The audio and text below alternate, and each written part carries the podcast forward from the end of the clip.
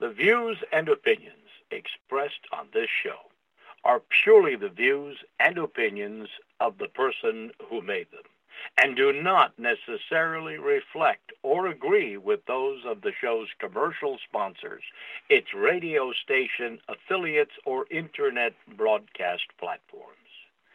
As the restriction on our God-given right to free speech manifests itself throughout the world, we are inspired by Jesus Christ's immortal words, "And ye shall know the truth, and the truth shall make you free." And we reserve the rights to all our words. Thank you, and now enjoy the show.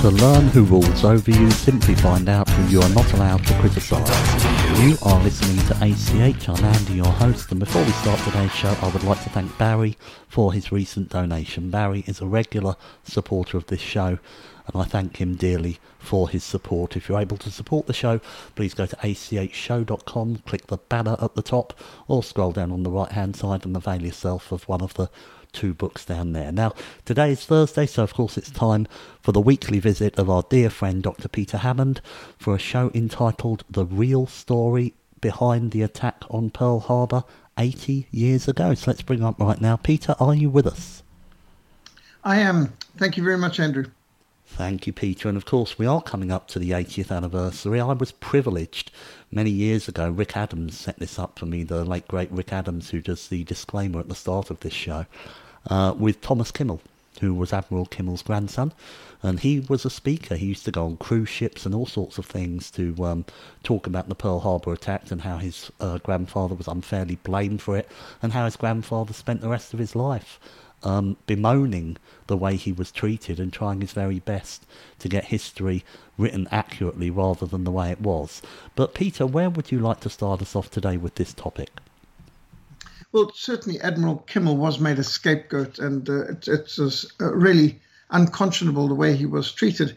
Do you know that there's still many classified documents concerning uh, Pearl Harbor that are still Uh, unavailable to the public? So, for example, um, there's key reports in Winston Churchill's records, Prime Minister Winston Churchill, Great Britain, um, which in the U K Public Records Office, containing Churchill's most secret wartime intelligence briefs, um, are still sealed. And uh, there's uh, a whole lot, there's hundreds of documents relating to the Japanese situation nineteen forty-one, which are closed, and Uh, they first marked them closed for seventy-five years. Now, we've passed that, but they still uh, have a lot of it closed. The magic intelligence files released by the United States um, uh, still don't uh, um, include a whole lot of the ultra-intelligence files relating to Patane, which were meant to have been released by the British government, but the British are still holding on to a whole lot of information. Remember that both the British naval intelligence and the American naval intelligence were reading Japanese codes uh, going back for many years before Pearl Harbor. Uh, so they, they had advanced knowledge of just about everything. And the fact that they're still hiding many of the communications between Winston Churchill and Franklin Delano Roosevelt is extraordinary. So the facts are, or the story is, on Sunday morning, the seventh of December, nineteen forty-one, the Japanese launched a surprise attack on the U S Pacific Fleet at Pearl Harbor, destroying the fleet and forcing the United States into World War Two. Well, that's what we were taught at school. But everything except for the date is uh, basically a myth. Uh, the narrative that we've been given, um, that it was a surprise attack and uh, that the Pacific Fleet was actually destroyed. Well, the Pacific Fleet was not actually destroyed. All the American aircraft carriers were conveniently absent at the time of the attack, which is interesting. And the United States government was not surprised at all by it. They knew exactly what was going to happen.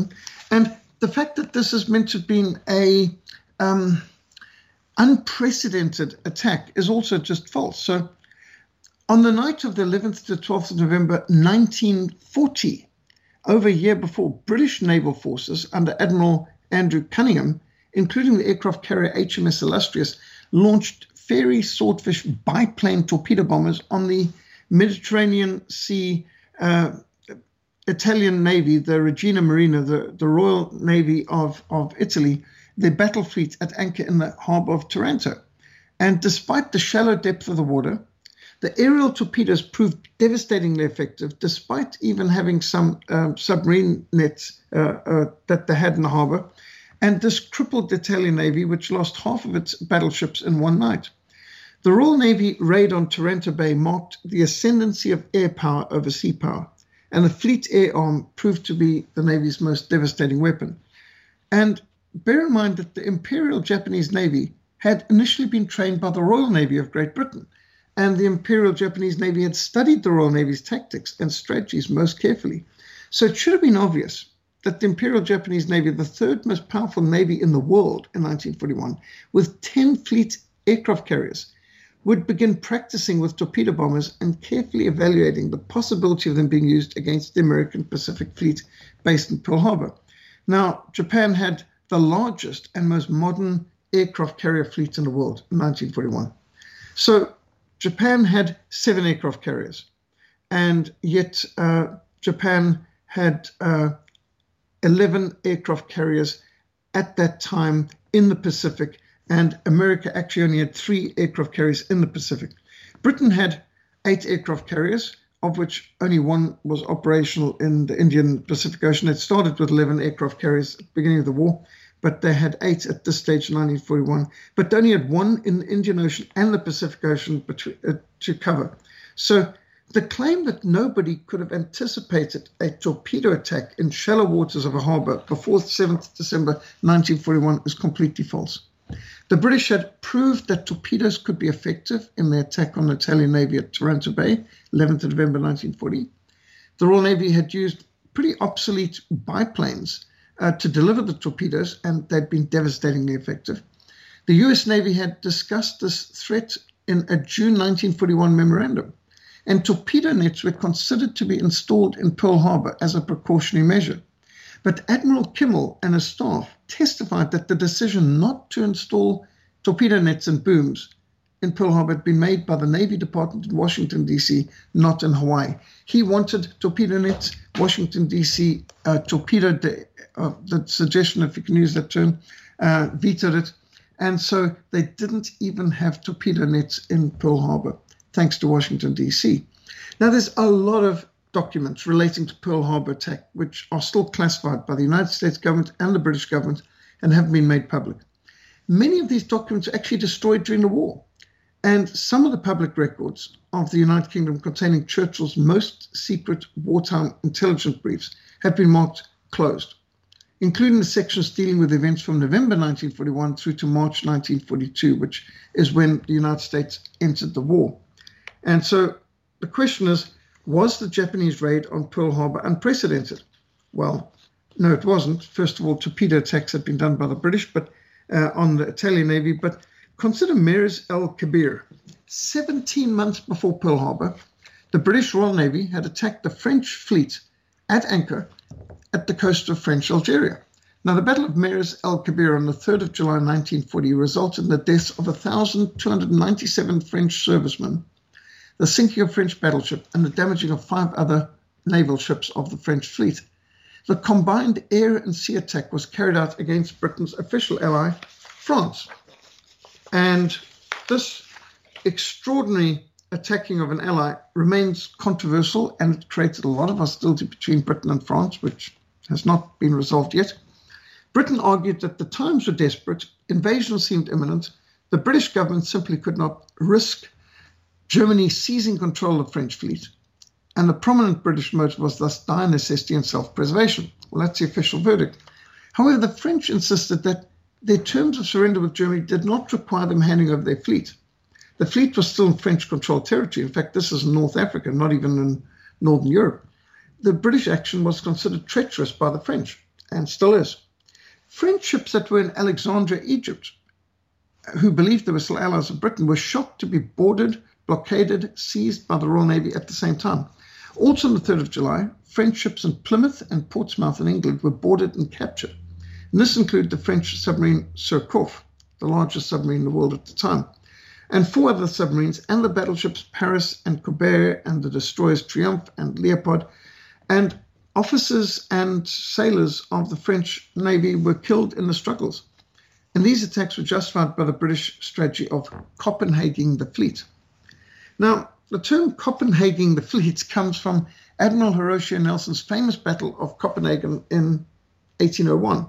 Just second of April, eighteen oh one, this was the clear inspiration for the Japanese attacks on Pearl Harbor in nineteen forty-one. Because although Denmark was neutral, officially neutral during the Napoleonic Wars, Britain was concerned that Denmark's considerable navy may be seized by the French if Denmark fell to the French, which it hadn't, and it never did. But the Battle of Copenhagen was a result of multiple failures of diplomacy, with the British enforcing a strict blockade of France and any country that traded with France. Even neutral nations like Denmark, Sweden, Prussia were considered legitimate targets. Admiral Sir Hyde Parker and Vice Admiral Horatio Nelson led the attack on the Danish capital at Copenhagen. And the British attack, during which Admiral Nelson famously placed his telescope to his blind eye, ignoring the command to withdraw, was from the British perspective spectacularly successful. one thousand six hundred Danish soldiers and sailors were killed or wounded. Most of the Danish navy was either sunk or severely damaged or captured. Now, although a neutral country, Denmark was again attacked by the Royal Navy on the sixteenth of August to the fifth of September, eighteen oh seven, when the Royal Navy bombarded Copenhagen, seized the Danish fleet as a precaution, just in case Denmark chose to join the French sometime in the future, although it never did. three thousand soldiers and civilians, including one hundred ninety-five children in Copenhagen, died as a result of the British naval bombardment of the capital city. Now, as the majority of the Danish army was on the southern border to protect against a possible attack from France, which didn't come, this second assault on a neutral country was a scandal at the time. It somehow didn't make it into British history books. So. Knowing that the Imperial Japanese Navy was modelled on the Royal Navy, these famous battles and strategies and tactics of Copenhagening the fleets of even neutral countries where a potential threat was perceived, including against Britain's French allies, and most tellingly at the Battle of Taranto, when aircraft launched from aircraft carriers using torpedoes had crippled a battle fleet. All of these should have been taken into consideration, and actually they were taken into consideration by the um, American Navy and by Admiral Kimmel in particular. And as we've seen, a lot of his suggestions were actually overruled by the American Naval Department in Washington, D C. Many people may be surprised to know that Pearl Harbor was not the home port of the Pacific Fleet. That was San Diego. And it was Franklin Delano Roosevelt's express instruction just a few months before Pearl Harbor to move the American Pacific Fleet from San Diego on the American mainland two thousand miles to the east towards Japan and put them in Pearl Harbor, which was a direct provocation and threat to Japan, and maybe bait as well. Because as modern American films like Tora, Tora, Tora and Pearl Harbor tend to ignore all these historic precedents, and they pretend that the attack on Pearl Harbor was unprecedented, unexpected, the first surprise attack by aircraft on, tax, on ships, generations have been deceived into thinking Pearl Harbor was a treacherous, unexpected and unprecedented attack, a day that will live in infamy. Uh, but that's just not true. And in the Bible, we read in First Corinthians ten that these things became our examples, to the intent that we should not lust after evil things as they also lusted. Now, all these things happened to them as examples, and they were written for our admonition. So William Henry Chamberlain, in America's Second Crusade, that's written and published in nineteen fifty, wrote, "It is scarcely possible, in the light of many known facts, to avoid the conclusion that the Franklin Delano Roosevelt administration sought the war which began at Pearl Harbor. The steps which made armed conflicts inevitable would have taken months before the conflict broke out." And General Admiral uh, General Albert Wedemeyer is quoted in Herbert Hoover's Freedom Betrayed book is stating, when on the sixth of December, our intercepts told us that the Japanese were going to attack somewhere the very next day, whether in Central Pacific or in the south of the Philippines or the Dutch Indies, the President of the United States, as Commander-in-Chief of our military forces, should have gone on radio and broadcast to the whole wide world that he had irrefutable evidence of an immediate Japanese intention to strike. This would have alerted everybody from Singapore to Pearl Harbor. Even though inadequate in some cases to defend effectively, nevertheless, our forces would have been able to take a toll, would have blunted the Japanese attack, and they would have been given a chance. In Hawaii, the capital ships might have been moved out of the congested harbor to sea, where Admiral Kimmel had at least had the foresight to keep his far more vital aircraft carriers out. Furthermore, a carrier task force in the mid-Pacific might have attacked the Japanese task force when its planes were aloft. There are so many possibilities which could have given our fighting men a chance if this information had been made known on the sixth of December when it was known in Washington, D C. And so he continues, uh, continues his quotes of General Wedemeyer. Franklin Delano Roosevelt ignored the whole communist infiltration into his administration. Much of it was exposed before his death, but of more importance, he ignored the whole international purpose of communism and its morals in international relations. Its purposes, its methods, had been blatantly stated to the world since nineteen seventeen. Its statements and books were widely distributed in the United States. Franklin Delano Roosevelt was apparently not a communist, but his leanings towards Stalin and his blindness to communist activities arose partly from his own leftist leaning and partly from the usefulness of the communists in support of his administration politically through his thirteen disastrous years in office.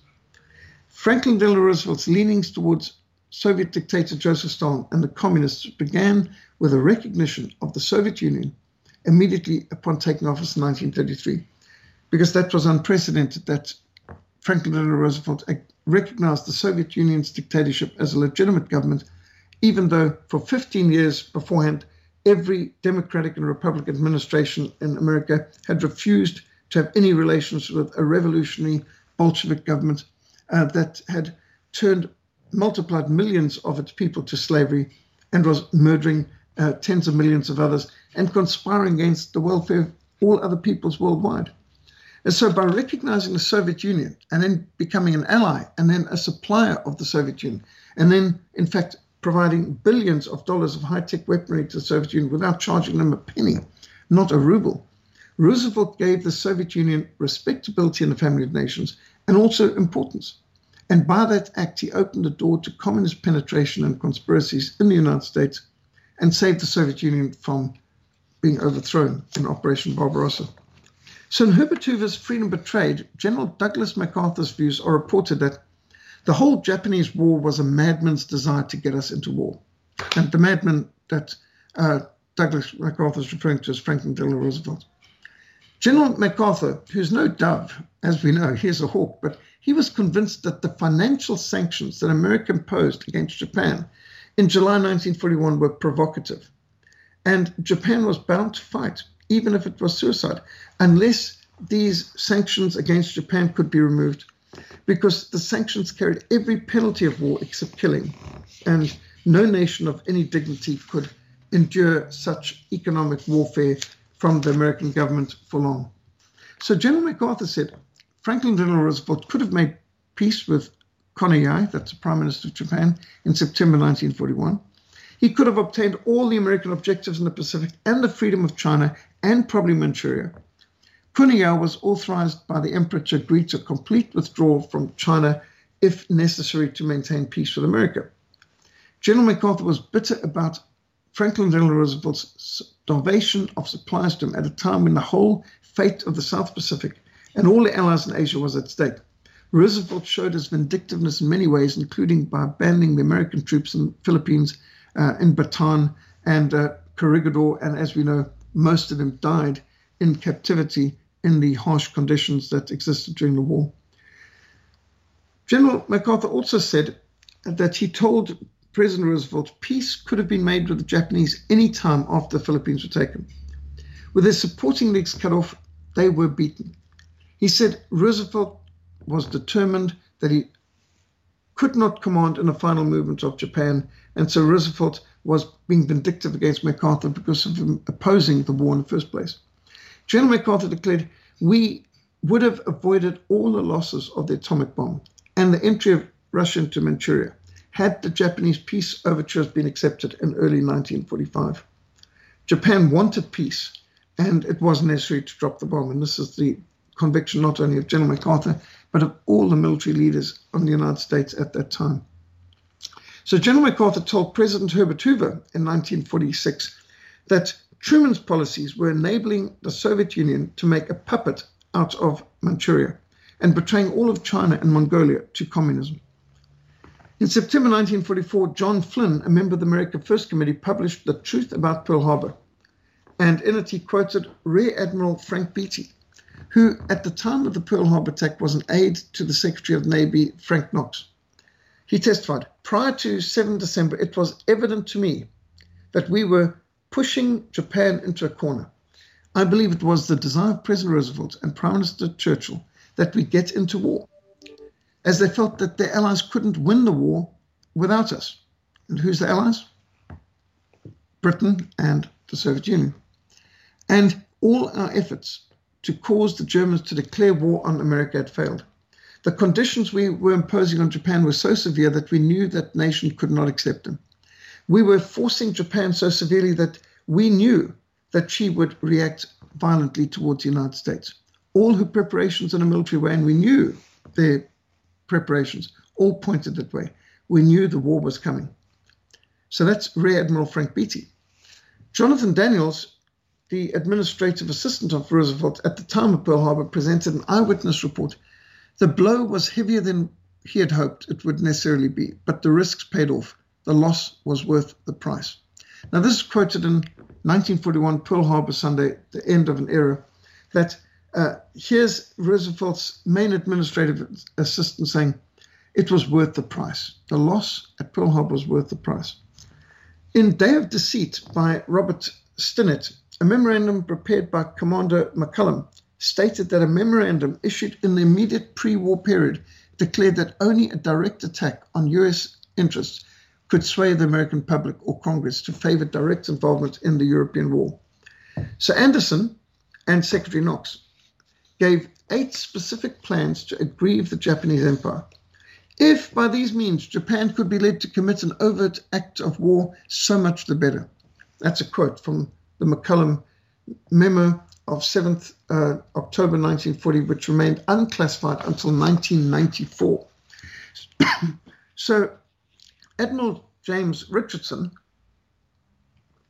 was fired by President Roosevelt for complaining about the President's order to station the Pacific Fleet in Pearl Harbor. Admiral Richardson blamed the President for the initial defeats in the Pacific as direct, real, and personal. Richardson believed that stationing the Pacific Fleet in Pearl Harbor made the ships extremely vulnerable to attack and provided a poor non-strategic advantage because just one ship sunk in the harbor um, mouth and you could bottle up the entire fleet inside this um, small harbor, which had the most narrow opening to the sea. So it was a very unwise general who would put his whole Pacific Fleet in such a vulnerable position. No reasonably informed person, now I'm quoting him from British historian Captain Russell Grenfell. Uh, he's the author of Main Fleet to Singapore. So uh, Captain Russell Grenfell said, no reasonably informed person can now believe that Japan made a villainous, unexpected attack on the United States. The attack was not only fully expected, but was actually desired by the administration. It is beyond doubt that President Franklin Delano Roosevelt wanted to get America into the war, but for political reasons was most anxious to ensure that the first overt act of hostility came from the other side, for which reason he caused increasing pressure to be placed on the Japanese to the point that no self-respecting nation could endure without resorting to arms. Japan was meant by the American president to attack the United States. As Mister Oliver Littleton, the British Minister of Production, said in nineteen forty-four, Japan was provoked into attacking America's Pearl Harbor. It was a travesty of history to say that America was forced into the war. Captain L F Stanford, U S Navy, in charge of the communications security section of the Naval Communications Washington, testified before Admiral Hartward on December the fourth, nineteen forty-one, we received definite information from two independent sources that Japan would attack the United States and Britain at nine p.m. Washington time, the sixth of December nineteen forty-one. We received positive information that Japan would declare war at the United States the next day. The information was sensitive, it was positive, it was unmistakable, and it was made available to military intelligence at the moment of its decoding. Finally, at ten fifteen a.m. Washington time, seventh of December nineteen forty-one, we received positive information from Signal Intelligence Service, War Department, that the Japanese declaration of war would be presented to Secretary of State at one p.m. Washington time that day, which was one p.m. in Washington, but daybreak in Hawaii, approximately midnight in the Philippines, which indicated a surprise air attack on Pearl Harbor in about three hours. President Roosevelt had ample time to broadcast the warning.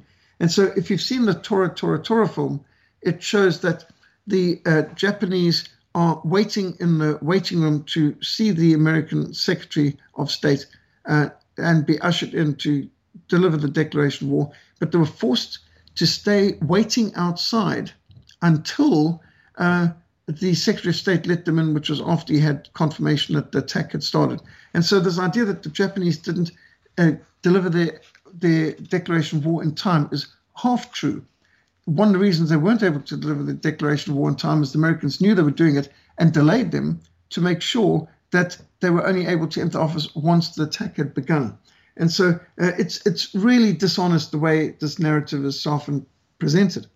Now, an Army inquiry conducted July to October nineteen forty-four condemned the negligence by General Marshall and the other senior officers for having prior knowledge of the attacks from the intercepts and for not having alerted the military commander at Pearl Harbor or the naval commander.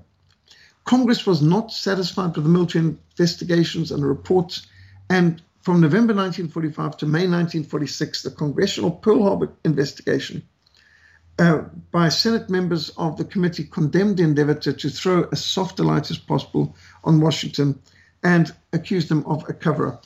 So this was almost from the beginning, people were recognizing this is a cover-up.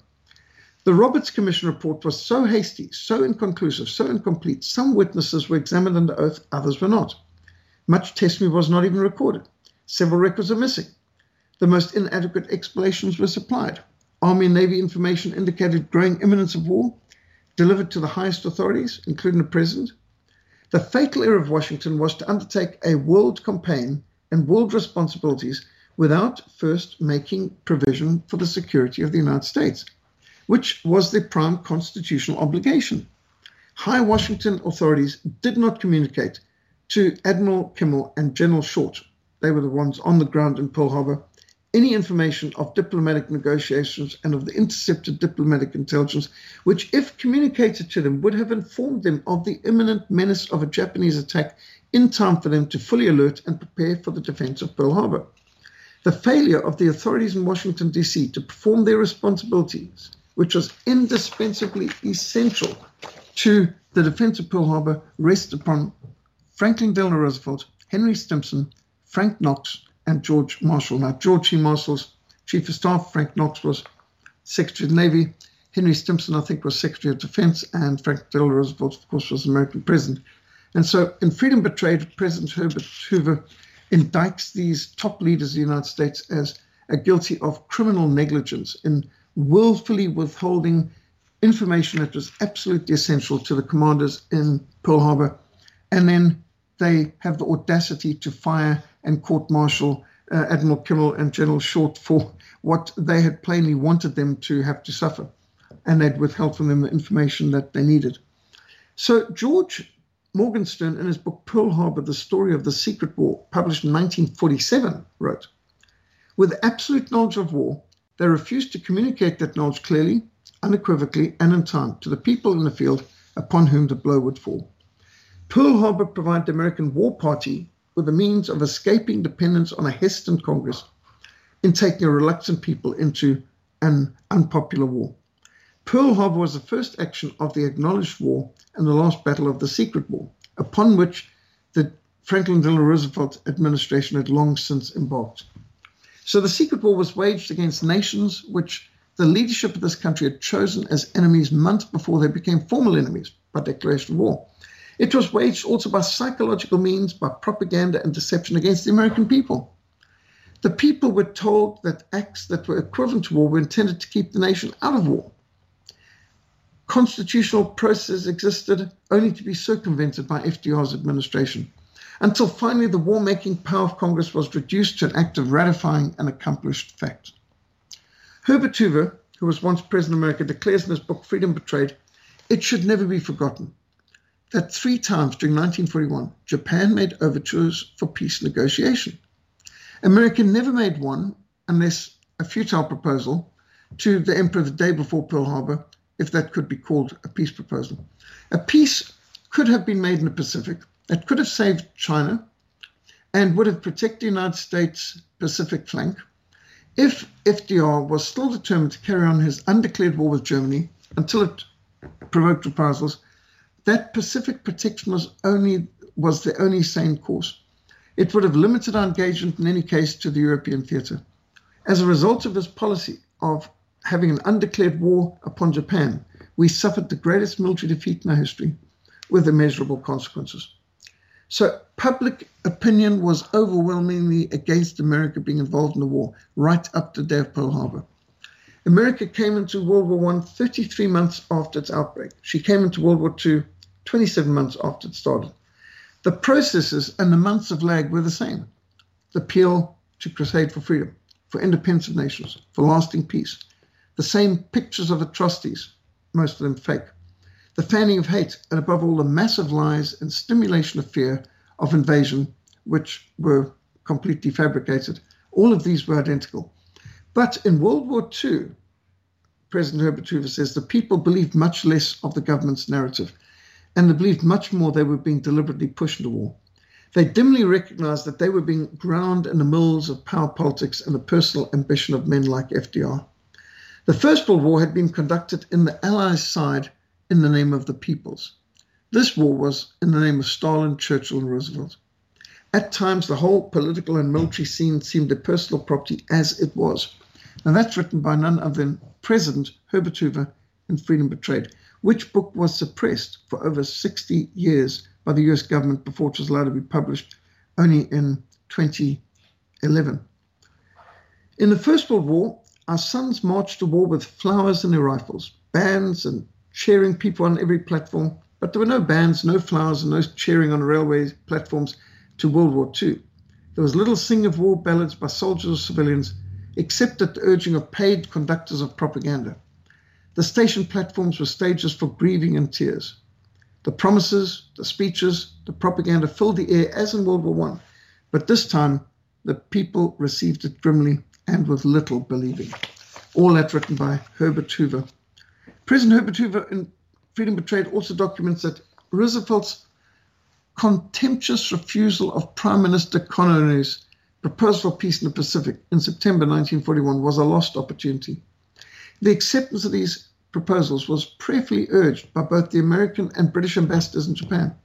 The terms Konoye proposed would have accomplished every American purpose, even possibly the return of Manchuria. Even this was thrown open to discussion. The cynic will recall that Roosevelt was willing to provoke a great war on his flank over his remote question of Manchuria, and then at the end he gave Manchuria to the communist Soviet Union of Stalin and North Korea for good measure. So they used the only reason why they uh, justified the war with Japan was apparently Manchuria, uh, but at the end of it they handed Manchuria to the Soviets, which was far worse. It sort of reminds one of how Britain claimed to win to Second World War to save Poland and end up by giving Poland and the whole of Eastern Europe to Stalin's Soviet Union, which was vastly worse.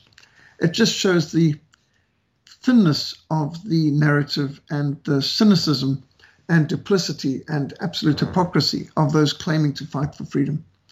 Herbert Hoover documents in Freedom Betrayed that American military officials strongly urged F D R to accept the three-month standstill agreement offered by the Emperor of Japan in November nineteen forty-one. Japan was justifiably alarmed at the threat of the Soviet Union, which was a clear and present real danger, and a ninety-day delay could have kept war out of the Pacific. Japan, after all, was the main force fighting, military force fighting against communism in Asia, just as Germany was the primary force fighting against communism in Europe. And so Japan was justifiably alarmed. And Secretary of War Stimson, in his diary, described that Roosevelt and his officials were seeking for a method to stimulate, provoke an overt act of aggression from the Japanese to justify America going to war, not so much against Japan, but to save the Soviet Union, which was in dire peril at the time from Operation Barbarossa. So then Secretary of State Hull issued his foolish ultimatum, and we were defeated at Pearl Harbor, by F D R insisting that the Chinese Premier Chiang Kai-shek include Mao Tse-tung's communists in a coalition government. And Roosevelt's secret agreement at Yalta to betray Mongolia and Manchuria to the Soviet Union. Future generations were betrayed into communist slavery. All of China was sacrificed to the communists in the years of President Truman, at the insistence of his left-wing advisors and General George C. Marshall. The Second World War ended with four hundred fifty million Asiatic peoples betrayed under communist dictatorship. Herbert Hoover also writes in Freedom Betrayed, I had warned the American people time and again against becoming involved in a European war. I stated repeatedly its only end would be to promote communism all over the earth, that we would impoverish the United States and the whole world. The situation of the world today is my vindication, writes Herbert Hoover.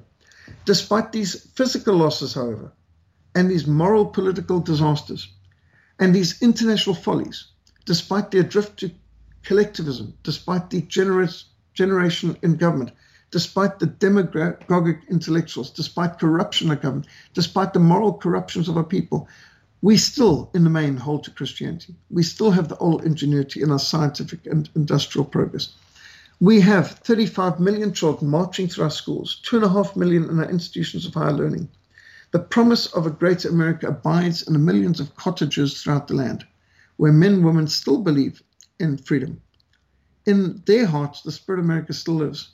And the boys and girls from those homes will one day throw off these disasters and frustrations and will recreate America again. That's all is from Herbert Hoover. So here we are at the eightieth anniversary of the attack on Pearl Harbor. And it's important that we learn from it because it's not like governments have changed that much. They still lie. They still have false flag operations. They still twist the narrative to justify uh, unjustifiable policies. And so I think it is very educative, extremely worthwhile to look at the real story behind the attack on Pearl Harbor eighty years ago. Back to you, Andrew.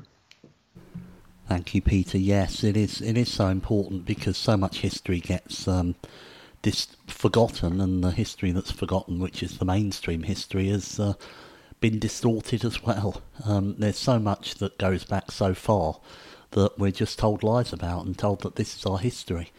And um, with everything going on in the world today, with the lockdowns and masks and all these different things, and are we going to be forced to get a vaccine? I mean, we're talking about in Austria, I've been hearing stories of um, that people are going to be jailed. The plan is is that they're, they're going to get to a stage in February, I think it was a leaked document, so we don't know if this is just someone scaremongering to try and get clickbait, but the plan is literally to jail people who will not get the vaccine.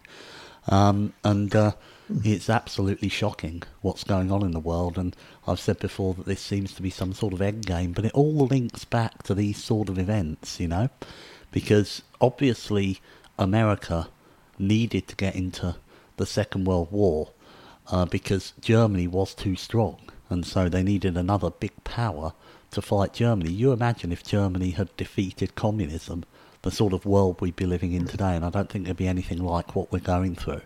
So communism is the order of the day.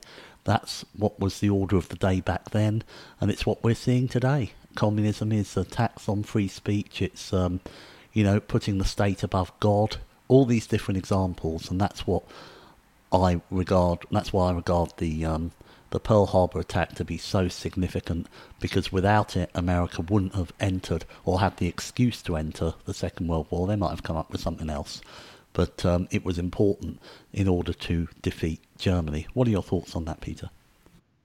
Yes, um, uh, as has been well documented uh, in uh, David Irving's uh, book on Hitler's War uh, and also in The Bad War uh, by uh, M. King, uh, that uh, uh, Germany was doing everything to resist the provocation of Roosevelt's um, attempts to get uh, Germany to fire back, because the U S Navy was firing on German ships. They were blockading German ports. They were helping the British. They were supplying the Soviet Union. So they were doing all sorts of acts of war. They had invaded uh, neutral countries like Persia and Iceland to assist their uh, vast amounts of um, uh, transfer of, of weaponry and other support to the Soviet Union.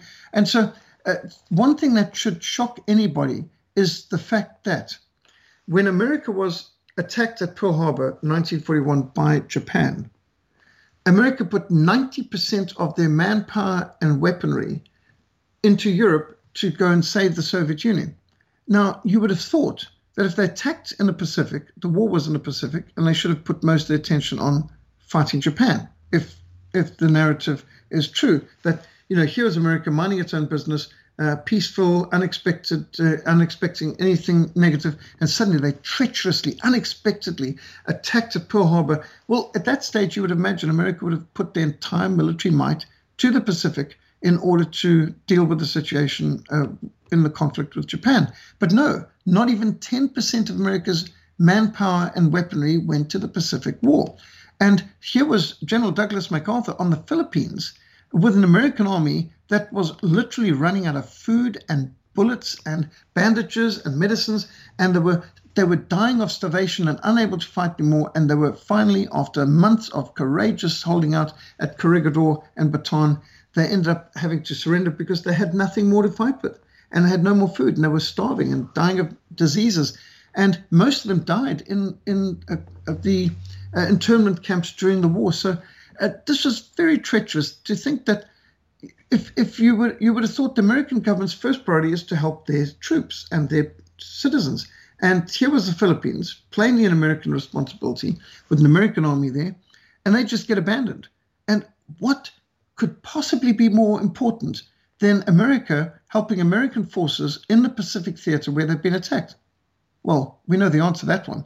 Uncle Joe Stalin was under attack, and the Soviet Union was about to fall, and that was the highest priority, and that's why vast amount of America's arsenal for democracy churned out weaponry to go and supply the Soviet Union with multiplied millions of tons of tanks and heli- uh, and, and aircraft and bombers and fighters and weaponry and millions and millions of shells, tens of millions of shells, and hundreds of millions of bullets and vast amounts of weaponry. It just staggers the mind when you look at all that Lend-Lease did.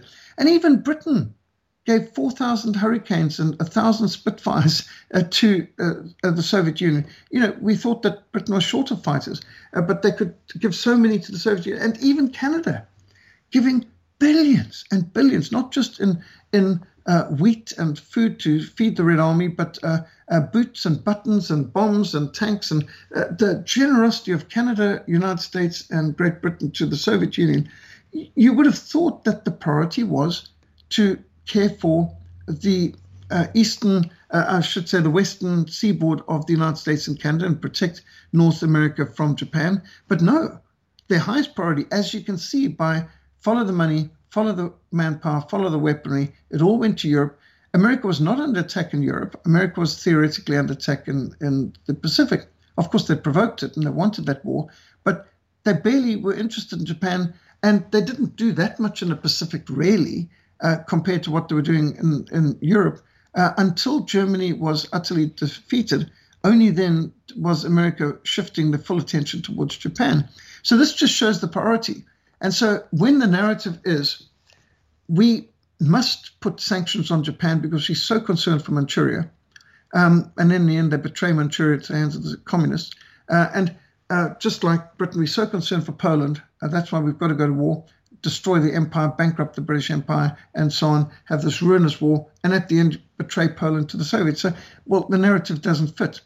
But if America was forced into the war because of an attack on, on Pearl Harbor by Japan, why did they put ninety percent of their manpower and weaponry into Europe, and why did most of the arsenal of democracy go to the Soviet Red Army, which hardly was a democracy? So The narrative doesn't fit, and that's why eighty years after we need to be questioning this. But of course, the important lesson to learn here is that governments lie. Um, politics, poly, many, ticks, blood-sucking parasites. Politics, many, blood-sucking parasites.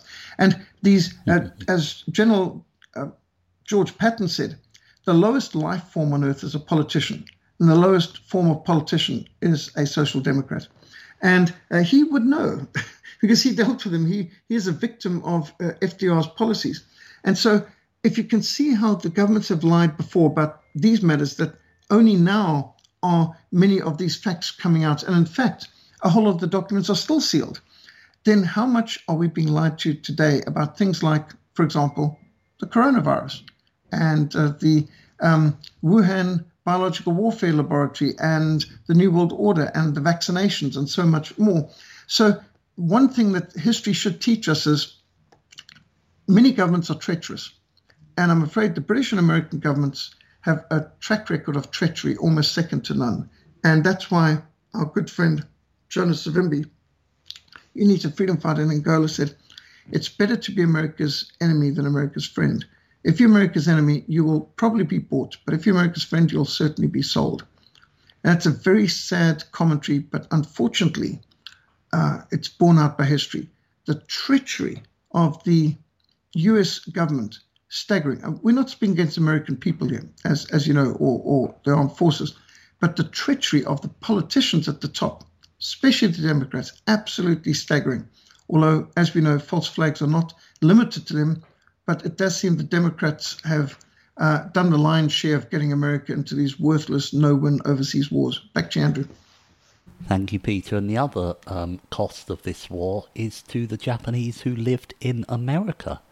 And uh, they were put into concentration camps, folks. How many of you heard of the J- Japanese who were put into concentration camps? Well, there were one hundred twenty thousand of them put into concentration camps in America, but you never hear about that. I've got this from uh, my book, Synagogue of Satan. This is in the updated version, the one that's available. Um, I found it out from a book by Gus Russo called Supermob, which is an excellent book. Um, I'll just read this. We've got a few minutes left. On June the... Let me see what year we are. nineteen forty-seven. On June the first, nineteen forty-seven, David Lionel Bazalon, a Jewish tax attorney, is made director of the Office of Alien Property, the O A P, in the Truman administration. This gave him the responsibility for disposing of domestic land and assets seized from enemies of the United States during World War Two, and that was predominantly the Japanese Nisei. Um, and um, Bazalon said of this new role that he was appointed to, the director of the Office of Alien Property, which we'll refer to as the O A P, he said, I'm probably, in a sense, one of the largest businessmen in the country. On top of that, I'm my own lawyer. The methods at Bazalon's disposal could have been to either put the property out to the market for sealed bidders or negotiate with preferential buyers, and it was the latter approach that he adopted. Having within his control the fate of over four hundred businesses that were worth nearly three hundred million dollars, which equates to nearly ten billion dollars today, in their tangible assets alone, Bazalon presided over one of the largest thefts in history. In this, he was assisted by J A Pritzker, heir to the Pritzker fortune, whose year-long residence in the expensive Willard Hotel political commentators could not fathom when they related it to his comparatively meagre salary. Maybe if they realised the real money was in the property Pritzker was awarding to himself, for example, a knitting machine company seized by the R A P, which he purchased for seventy-three thousand dollars that was said to be worth one million dollars, the situation would have been clarified. Bazalon, however, was involved in far more grandiose schemes, enlisting the help of Jewish supermob associates Alex Greenberg, also known as the Comptometer, a Chicago loan shark who specialised in high compound interest before it was adopted and legitimised by credit card companies, and Paul Ziffran, a Chicago attorney. The bulk of the land and assets were sold at fractions of their true value to the Jewish supermob, whose primary business of owning hotels in Las Vegas must have been well served with the over twelve hundred seized from the Japanese Nisei by the O A P. It would take over forty years for this crime to be exposed, and then only superficially, when on August the tenth, nineteen eighty-eight, President Ronald Reagan signed House Resolution four forty-two, providing restitution for the wartime internment of Japanese-American civilians. This bill paid twenty thousand dollars to each of the sixty thousand Japanese survivors of the one hundred twenty thousand that were put into concentration camps. That gives the total paid out by the United States government, or rather the United States taxpayer, of one point two billion dollars, which equates to two point two billion dollars today. Uh, why mm. they didn't go to the Pritzker family and these people that profited on it that are still uh, w- extremely wealthy today, well, we know why they didn't. But um, it's worth throwing that in, because that's the human cost of Pearl Harbor as well. Japanese civilians working in America being having their property seized from them and having to wait forty years, by which time uh, half of them were dead. It doesn't say anything about their descendants getting anything, and I wonder if the people who cry about concentration camps the most would be happy with a one-off payment of twenty thousand dollars. End of story. Uh, Peter, back to you for your comments. Well, um, being a South African, um, we know about concentration camps. They were pioneered here Uh, by the British Army, sadly, in the Anglo-Boer War of eighteen ninety-nine to nineteen oh two. And Winston Churchill wrote very positively of, of this in, in his uh, books about supporting the Kitchener Scorched Earth campaign and the concentration camp policy, in which uh, the death toll was so high that a quarter of the population died each year, so that um, within four years, everyone in a concentration camp would be dead statistically. And they deliberately put the women and children of families where the man was known to still be in the field fighting against the British and the commandos um, uh, on uh, half rations, so that it was below starvation rations. And the medicines weren't available. Soap was considered luxury and not provided to the camps until Emily Hobhouse made the battles. And I can show you the most horrific pictures of skeletal uh, uh, uh, women and children um, looking worse than anything you've ever seen from the typhus-ridden Buchenwald, um Uh, in South African camps. So if you go to the Anglo-Boer War Museum in uh, Bloemfontein, South Africa, you'll see the names on the walls of every man who died in the war, and then on another wall, the names and dates and places of all the women and children who died in the British camps. Six times more British, uh, six times more Boer women and children died in the Anglo-Boer War than men. I mean, what kind of war uh, targets the women and children to that extent? Six to seven times more than the men. And uh, uh, that crippled our population, which is why we're a minority in our own country today, because of the uh, hideous. And this was documented by Stephen Mitford Goodson in his book, Genocide of the Boers, which he identifies as it was a prime goal of the Rothschilds to gain control of the country, which has most of the gold and diamonds in the world at that time. Um, he wanted to genocide out the Boers and got the British Army to basically be his um, mercenaries to achieve this through methods of barbarism, to quote from Emily Hobhouse, was a brave British woman who exposed all this. So, you know, when, when people hear about concentration camps, one image pops up in their mind. That's the evil Germans putting poor Jews into concentration camps for no reason. Uh, but there's, uh, I don't seem to recognize the vastly greater Gulag archipelago of, of tens of millions of Christians put into concentration camps in the Soviet Union.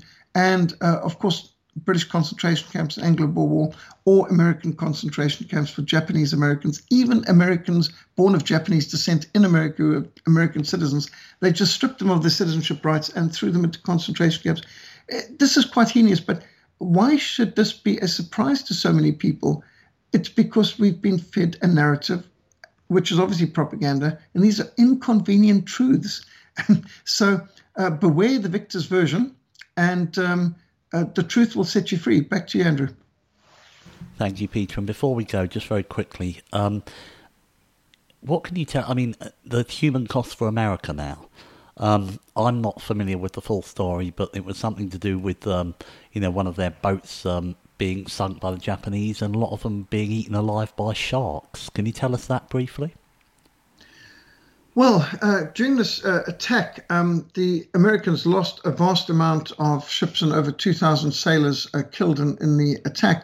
Um, but, uh, of course, during the Pacific War, there was a lot of uh, loss of life, uh, especially in the Pacific, where, yes, ships were sunk and sailors were um, literally battling for their lives with sharks. Uh, that did happen over and over. So that you look at all this, none of that loss of life and that sacrifice, and you can only admire the courage of the people who who um, paid the ultimate price uh, during the war, but uh, on all sides. But the politicians who put them there, and they didn't need to. Just like uh, there were peace initiatives by Hess um, uh, in, in the name of Germany with Britain, which was ignored. Uh, so there were peace initiatives by Prime Minister Konoye in of Japan, which were ignored by the Americans. Uh, and so this idea that, you know, we were inevitably forced into this war, it's just not true. The politicians wanted the war, provoked the war, pushed for the war. And so while we honor and respect the soldiers and sailors and airmen, uh, we should hold to account the lying politicians who in many cases were serving communist goals. And what do we say about the court historians who whitewash these crimes and who uh, patently push a lying narrative year after year to cover up the atrocities of their communist friends? Uh, it's, it's really outrageous. And I think Alexander Solzhenitsyn put it so well. He said, everyone knows about the supposed six million Jews killed by the Germans, but who talks about the sixty-six million Christians killed by the Jews in the Soviet Union under Stalin and Lenin? And uh, uh, that's uh, what Alexander Solzhenitsyn, the most famous Russian author, twentieth century, I'd say. Back to you, Andrew. Thank you, Peter. And uh, before we go, can you please let the audience know how they can contact you and where they can find your work? Yes, my personal email address is peter at frontline dot org dot z a, peter at frontline dot org dot z a for the American uh, ears. And our website is w w w dot frontline mission s a dot org. So S A short for South Africa. frontline mission s a dot org is our website. Peter at frontline dot org dot z a is my personal email. Thank you so much, Peter. Fascinating information as usual. Uh, folks, you have been listening to the real story behind the attack on Pearl Harbor eighty years ago. I want to thank Peter so much for joining me today. I want to thank all of you for listening. I'll be back with you all tomorrow. And until then, folks, have a wonderful day and bye for now.